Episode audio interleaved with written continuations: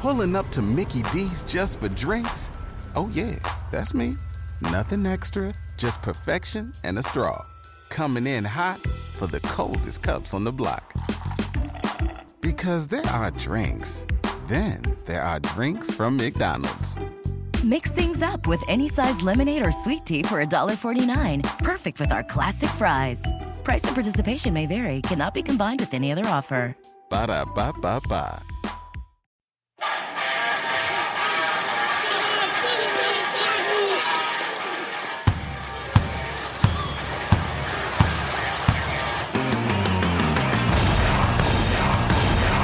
Give it up for the teams, a bunch of badasses if you know what I mean. They're coming out of the sky, out of the sea, and on land, gonna take it to the enemy. Lock it low, boys. Time to explode, boys. Make sure you get home, boys. They got your back, the pride of the fleets, the bright swinging frogmen of the UDT. Hey folks, this is Commander Mark Divine from sunny, very sunny Encinitas, California with the Unbeatable Mind podcast. And I'm super stoked to have another fantastic guest. Uh, is Charlie Brenneman, aka the Spaniard, who's a lover and a fighter and a UDT. No, I'm sorry, that's uh, that's who's a teacher, author, and professional MMA fighter. Wow. That's- so we're going to talk about how you went from the classroom to the mat, and uh, and and talk about your book. Uh, he's an author of Driven: My Unlikely Journey from Classroom to Cage. How cool is that? So it sounds like we're going to hear a little bit of that story. Welcome. Nice to meet you. I appreciate it, Mark. And I have to say, you know, I'm a a hypothetical warrior. You know, I've been a wrestler and a fighter my whole life, and, and there are there is no one I respect more than Navy SEALs. So it's it's it's really an honor to you know to one be introduced to your podcast and your book. I'm in the middle of it. You know, so this is a really neat thing for me. So I appreciate you having me on. Yeah, it's our pleasure. You know, uh, we're near and dear to any warrior tradition here in Unbeatable Mind. You know, as you saw from uh, or you're seeing in the book, it, I have a 25 year martial arts history myself, and I'm an Yep. Navy and a Navy SEAL, and it's an unusual combination, which has really allowed Absolutely. me to kind of communicate this stuff in a different way, right? And um, but so tell us where where you're from. You just said you're from Pennsylvania. My my, I was laughing earlier, guys, when when I got on this. I thought literally that Charlie was a Spaniard because his name is the Spaniard and he looks like a Spaniard, but he's from Pennsylvania of all places. Yeah, you know that's funny. I get that a lot. My mom is is of Italian descent, so that's where I get my dark hair and curls, etc. But uh, yeah, I, I started out a wrestler. I've done it my whole life, and I was telling you when I got to college, my my coaches were such fun guys. They just they, they were jokesters. They just had a fun program, and they gave us all nicknames. And because I was a Spanish major, and because I was soon to be a Spanish teacher, you know, start off Antonio Banderas, and then morphed into the Spaniard. So that's that's who I am. That's terrific. And so you were, um, where do you live now? Are you still in Pennsylvania? I'm in central Pennsylvania. Yeah, my my journey, you know, literally from from the classroom to the octagon, it it took me from Pennsylvania to eastern Pennsylvania to New York and New Jersey, and then back to uh, the Harrisburg area in Pennsylvania. Okay. So you you started out your like professional career as a teacher, teaching Spanish. Yeah, Is that something you still do? I I don't actually teach now. I'm I'm dedicated full time. You know, I was fighting for close to a decade, and now I'm getting into professional speaking. So I've spent you know that this transitional period really forming my program and my message, and you know figuring out uh, figuring out the business, attacking speaking like I attack professional fighting. Right. Yeah. A lot of similarities. Uh, well, you know the the the entrepreneurial attitude and the produce or there's no bread on the table. It's pretty similar. Yeah, it really is. So, um, what while you were um, teaching Spanish, uh, were you like sneaking out of the classroom to get a workout in, or going to the going to the mat room every evening, or what was your life like then when you first got in? you know it's it's pretty interesting because when I look back on it, if you look at me, you know, you can see a headshot of me now. But I, I say still to this day, after 27 professional fights, I say I'm the farthest thing from a fighter.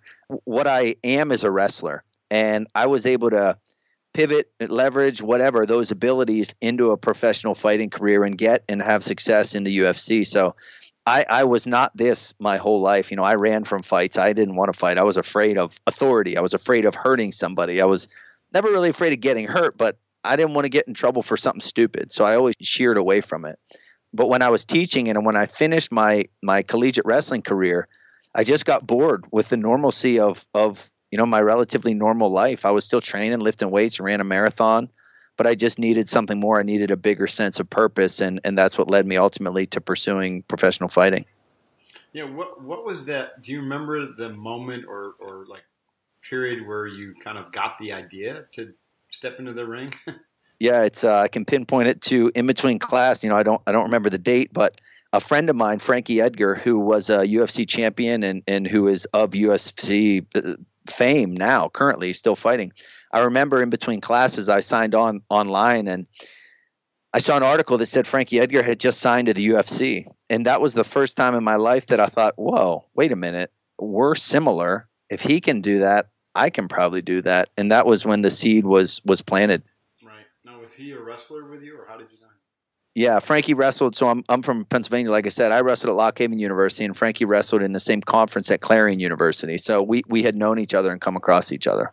Now, did you have martial arts experience as well? I mean, did, where did you pick up the, the striking and the kicking part?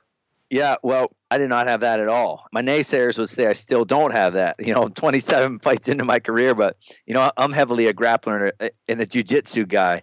But uh, it would, you know, it's tough for me to pick up. But it's just like anything, man. You have a goal, you have an objective. People always say, like, how do I do it? How do it? Well, you do it by spending the last 10 years doing it every single day, and that that's essentially what I did. Was went to class number one, had the worst form of kicking and punching in the class, and I just stuck at it. Ten years later, I'm a little bit better. what, was there an MMA class, and did you have a mentor who helped guide you toward the ring? I did. You know, I'm I'm from a small town in central Pennsylvania, and still in Pennsylvania, the level of mixed martial arts training is not extremely high.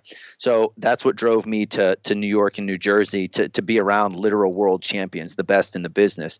So where I'm from, we didn't have any big names, but absolutely, I had had mentors who were uh, they were corrections officers, twin brothers, Dave and Darcy Regala, who really took me in, and they took me. You know, the awesome thing about them and any mentor, if you're a mentor or, or you've been mentored, is they took me as far as they could take me, and then it was almost as if it was like, uh, you know what, Charlie, if you want to, if you want to pursue other avenues, we completely understand.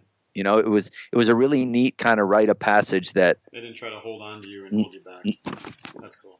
That's the truest sign of a of a, a truly good, selfless person. Absolutely.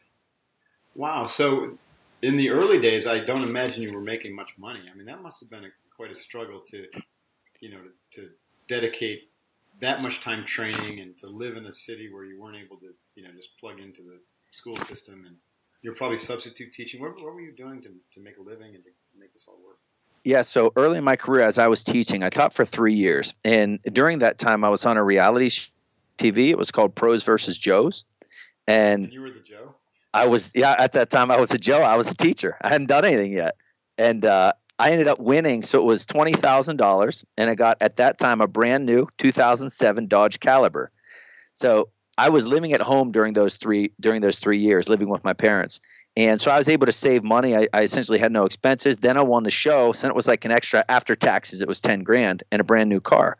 So I took that with me in the transitional period to grad school, and I was able to live for about a year or more off of that money. And then my third professional, third, fourth, and fifth professional fight, I ended up making like you know pennies on my. I made seven hundred dollars my first fight, and uh, my second, third, and fourth, it was like a thousand, fifteen hundred. My fourth fight, I made almost fourteen thousand dollars because I got I, I I fell into a great situation and I won a big tournament. So that kind of set me up for the next two years. Mm-hmm. Terrific. That's yeah, worked out. One brick at a time, just like anything else, right? Absolutely. You're an instant success after ten years. Of- exactly right. Perfect. Right. Just happened. That's awesome. Tell me about um, let's talk about the, the you know the world of MMA. You know what are what are the people like? What's the training like? what are the highs and lows? You know, that's an excellent question, and it's so diverse. The thing about mixed martial arts, you know, the so UFC, MMA, they're different. UFC is the promotion, MMA is the sport. I got it. Okay. You know, the UFC is like the NFL per se, but it's a very it's kind of like the wild west you know this is a professional sport this is a professional organization who's less than 15 years old right so they're figuring it out we're figuring it out as fighters you know what rights do we have we have no rights you know it, it, you know i don't want to say no rights we don't have a lot of rights compared to other professional sports You have the right not to be intentionally killed, basically. That's probably it. this is accurate. that is accurate. um, you know, so it, it, it's very diverse. You know, the people in general are are generally good people. I haven't met many fighters who are jerks or punks. You know, they get they get weeded out pretty quick because it's Interesting, because that's the image that the UFC Yeah. kind of portray. You know, those those hotheads, and, yeah, but those And- guys aren't the ones who make it the long. no, and and you know they're a dime a dozen. They're your Mark Zuckerbergs. You know, guys like Conor McGregor, who who is the hot item right now. There's one of him. You know, it's it's it's not standard practice. So it's the general consensus is good. You know, the fans are rough. Uh, the fans are extremely rough. It, it, it, it took me, you know, it taught me a lot about people and, and what to value and what to discard because man, you put your you put your your your neck on the line out there and, and again talking to a Navy SEAL, talking to your community, uh, it, it- you know, it's not really putting my neck on the line, but relatively More than And- most people. Yeah, exactly. And and then man, people just show you no gratitude. It's like it it, it was rough for a long, long time to deal with. It really uh, thickens your skin. What kind of things would they do? I mean, just lack of So- respect, or, or what? What is it, how did that show up? So keep in mind, we're I'm competing against the best fighters in the world. If if if you've known or if you know the UFC, you know I fought Johnny Hendricks, I fought Anthony Johnson, I fought Erick Silva, all of the like literally the top one, two, three, four, five in the world. And on one particular fight, I got knocked out cold. Right, it was a fight that I probably should have won. You know, I say I should have won. I, I'm confident I beat the guy eight out of ten times. Well, on that night, I didn't. That night, I had my left hand down. He came overhand with the right, knocked me out cold, concussed me. I was I was out cold for a couple seconds that following Tuesday, right, is when the headache really set in. And I remember laying on my couch. I couldn't care for my daughter. I couldn't I couldn't babysit my daughter. So my, my in-laws had to come over, had to take my daughter, saw me writhing in pain on the couch.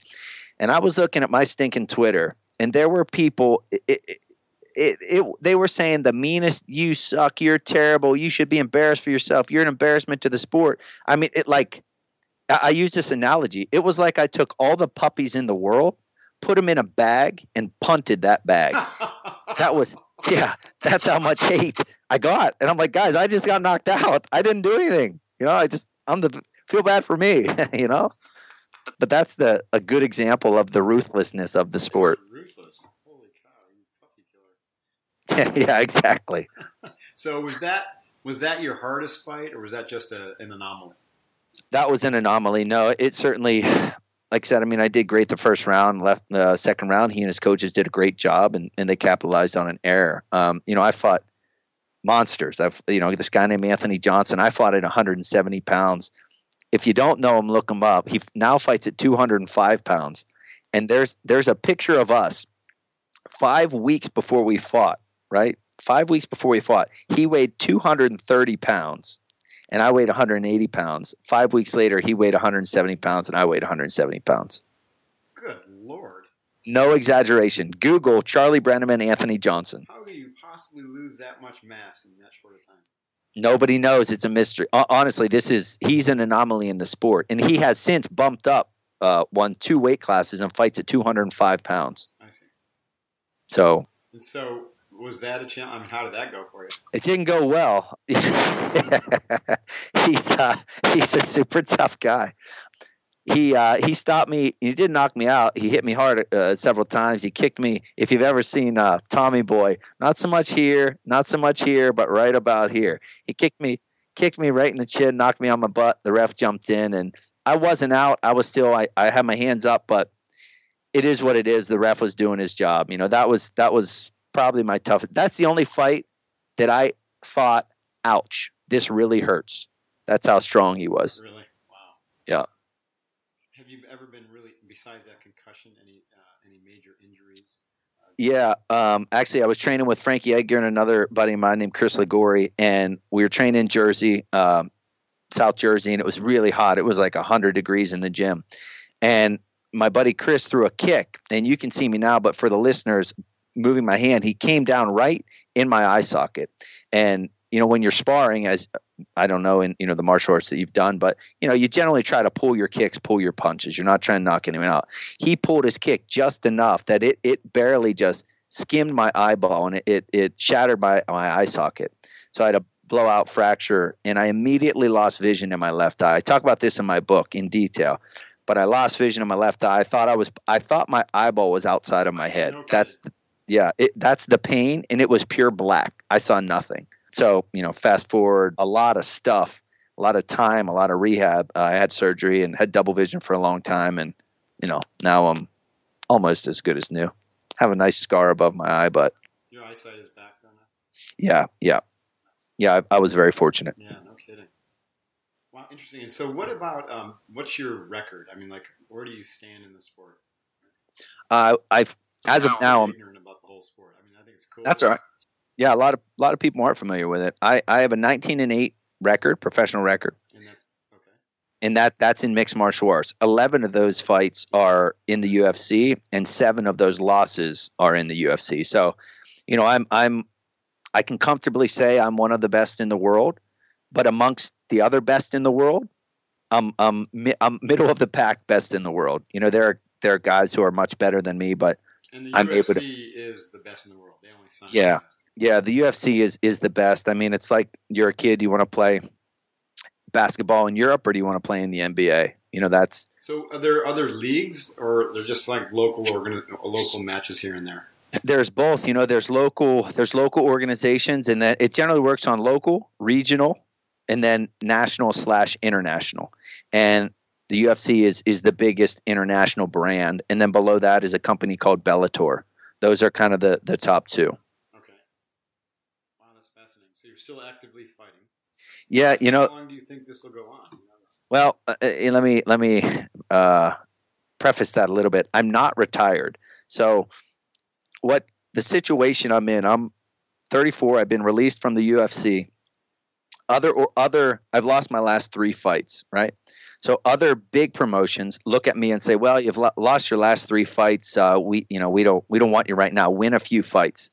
But to win a few of those fights, I got to go back to the local circuit. And after having experienced everything and been where I've been in the in the in the sport professionally, I'm not sure that the the juice is worth the squeeze. Um, so I'm that's why I've really focused on forming my my journey from teaching to fighter into a, a package and, and really pursuing professional speaking. So if the fighting pops up, I'll take it. But Not- for now, you know, I'm, with vigor like you were before. yeah. So now I'm I'm you know I'm I'm all in on on speaking. Right. Well, cool. We'll come back to that a little bit. Tell us about like getting ready for a fight. Let's let's get into the kind of the mental, emotional preparation. Yeah. What were your strategies? How did that go for you when you're? you know i learned something throughout my wrestling career. I i never knew and i love absolutely love and and, and i'll reference it as i continue to speak and learn and, and talk to a lot of people. I love your perspective on mental toughness. You know when i was a kid growing up in high school and then almost throughout college I, I, mental toughness was a thing right? It was like you were mentally tough or you weren't.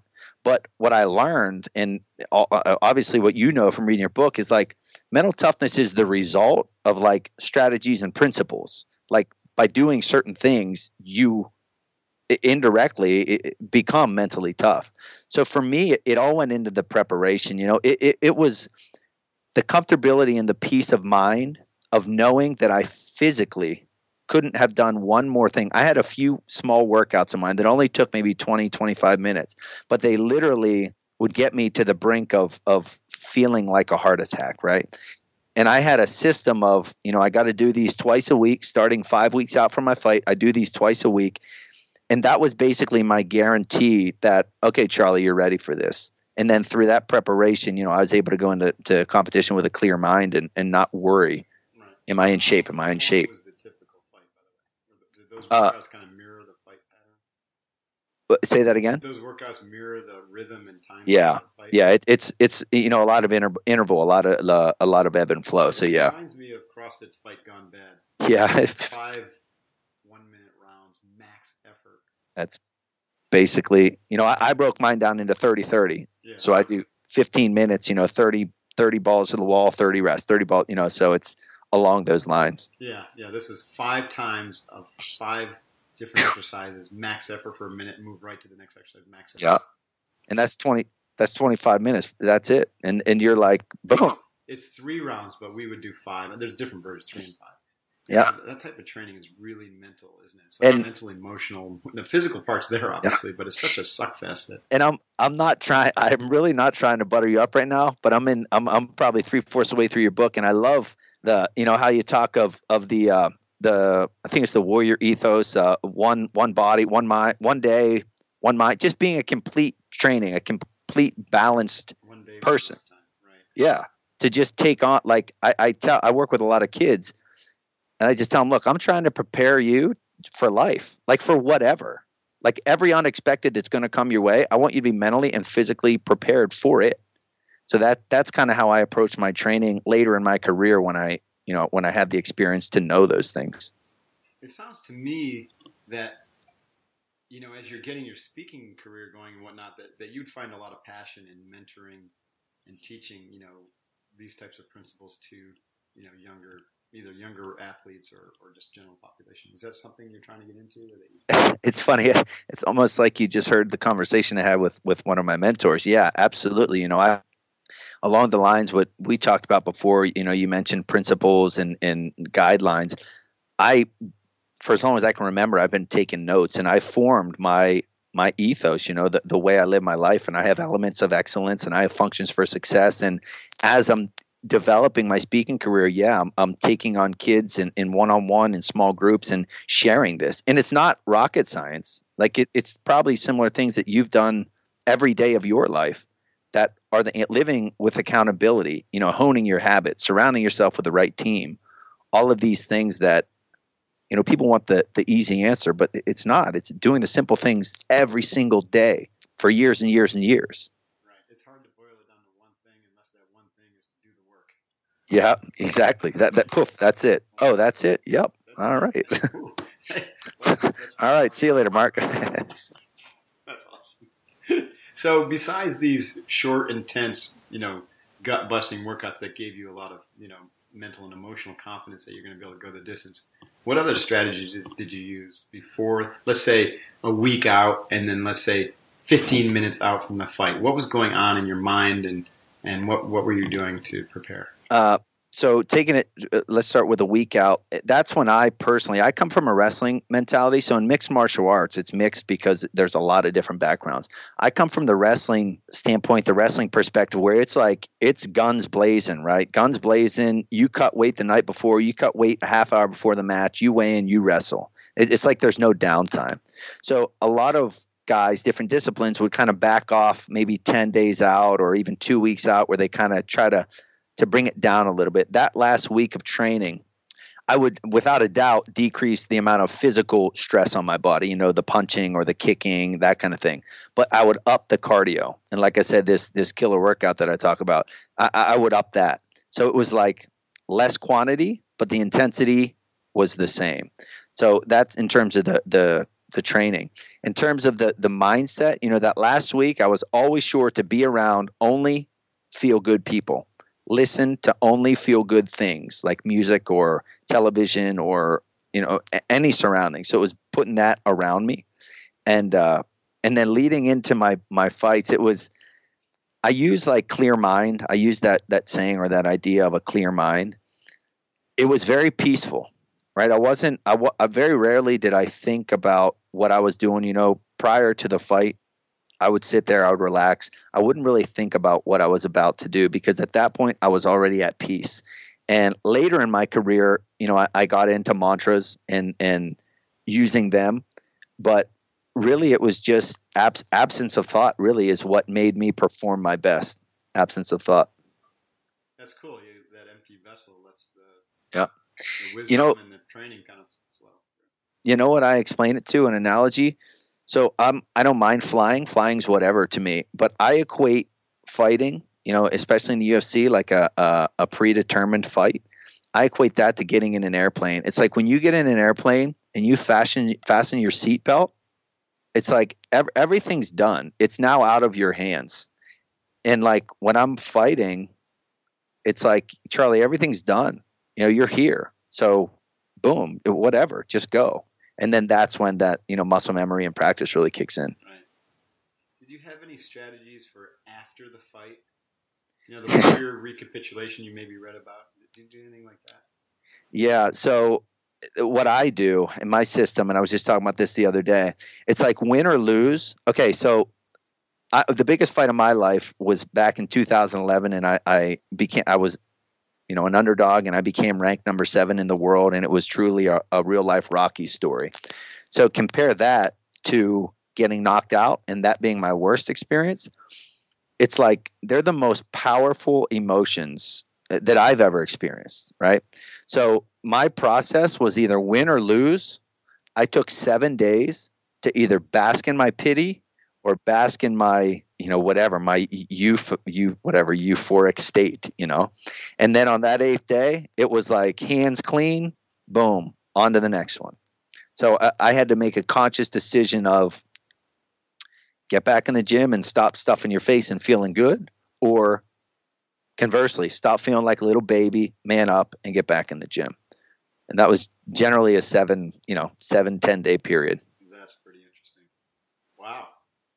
Yeah, I'm thinking, wow, it took a long time for you to process that, but you know, it's probably about right. It's like the grief process, you know, one one day for yep. every step of the process. exactly, and the, I'm, it's terrible, man. When you when I when I lose a fight like that, I'm thinking about now, like waking up in the middle of the night, and all I see is their stupid face and their stupid name, and it's like, ah, but, but there's nothing you can do but just time, no, and that's it.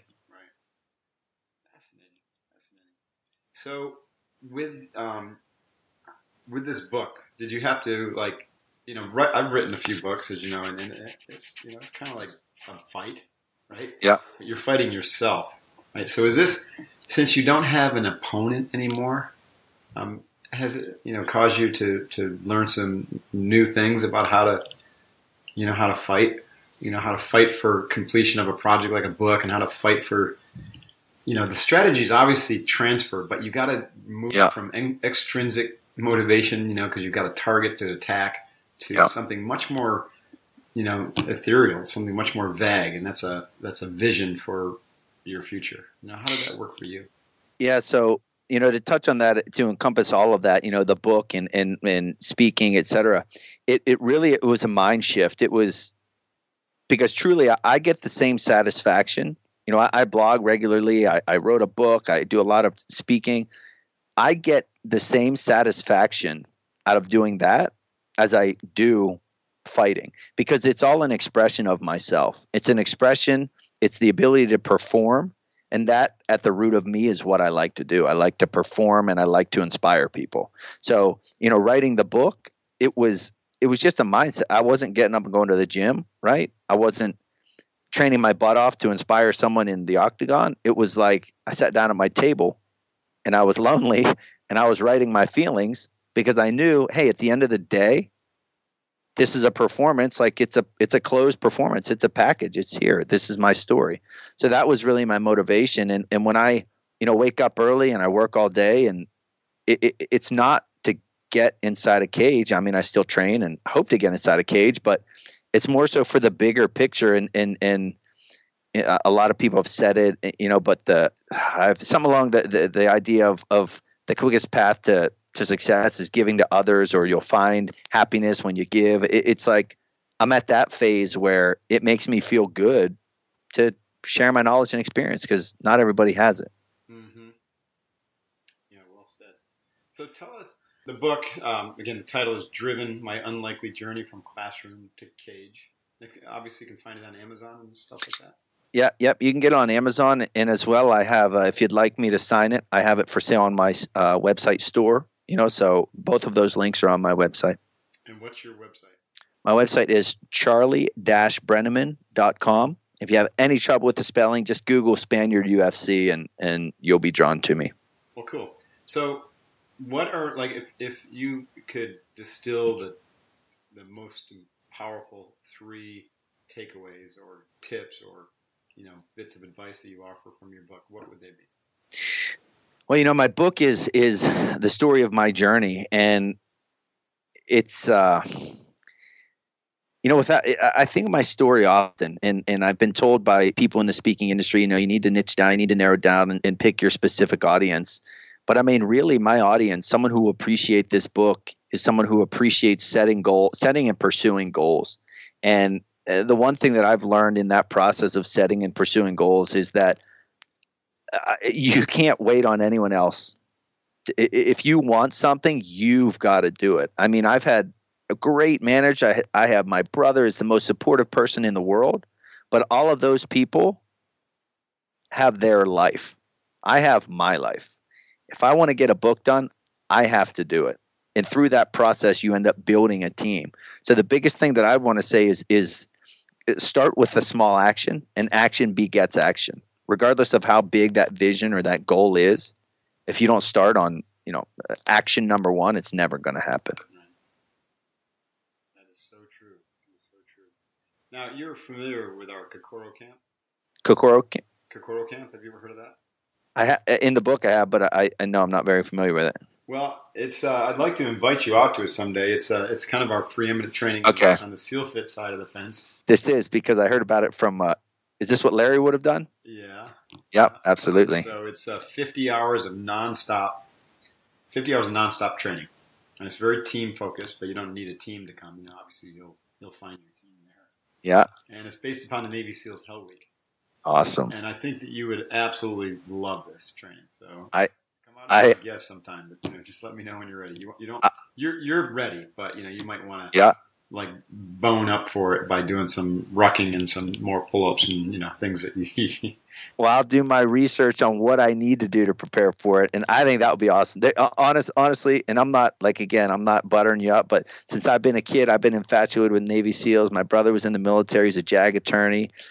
I, have just always like Scott. Tell me about. Have you met any SEALs? Have you told me? You know, so I'm just I'm fascinated with with the the mentality, the discipline, the I mean everything. I don't even know three fourths of it, but I'm still fascinated by it. Videos at SEALFit.com and you'll see that all of our coaches are, are Navy SEALs. A lot of them are active duty um, instructors down at the SEAL Training BUD/S, and um, you know we have a very unique process, and um, you know our, our, it's a crucible, meaning it's a it's a test where you're going to kind of smelt your character and come out a different, stronger person, and also it helps you kind of clarify what's important, right? So we say you have to know your why when you you know join. You can't be voluntold to join. You have to really come in with a strong why. Yeah. And um, especially guys in transition like you, it helps you. You know, it's an incredible experience to really cement in clarity around uh, your next major, you know, initiative in life and how you're going to make a bigger impact in the world. Well, that's awesome. My, I got. I got to tell you, my heart is my heart. I'm, I'm, I'm, like, I feel like I'm getting ready for something. I thought my competition days were, were over, but maybe I got to train harder for this. Planted the seed. Very cool. Anything else you'd like to say to the Unbeatable Mind family, tribe? Um, you know, we just really appreciate your time and sharing your story. It's been awesome.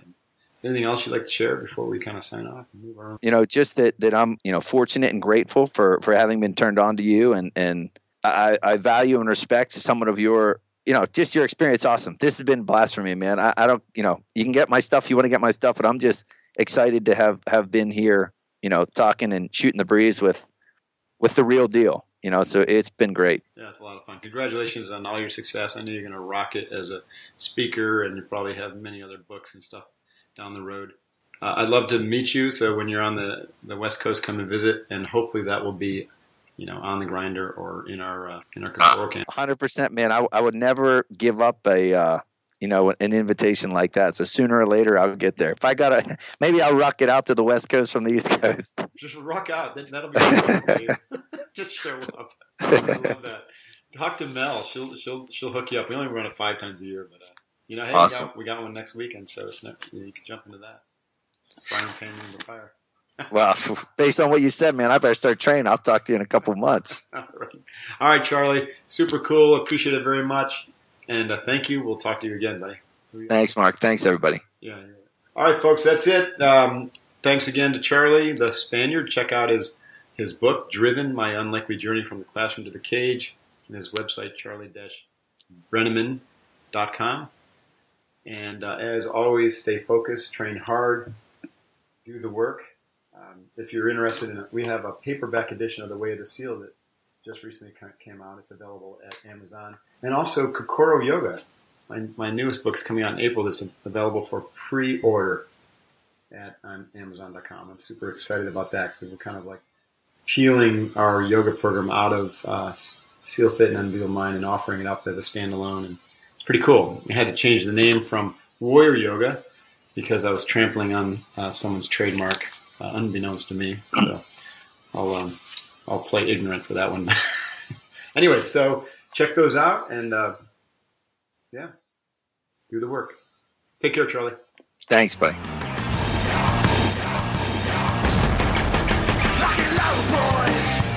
explode, boys. Make sure you get home, boys. They got your back, the pride of the fleets, the bright swinging frog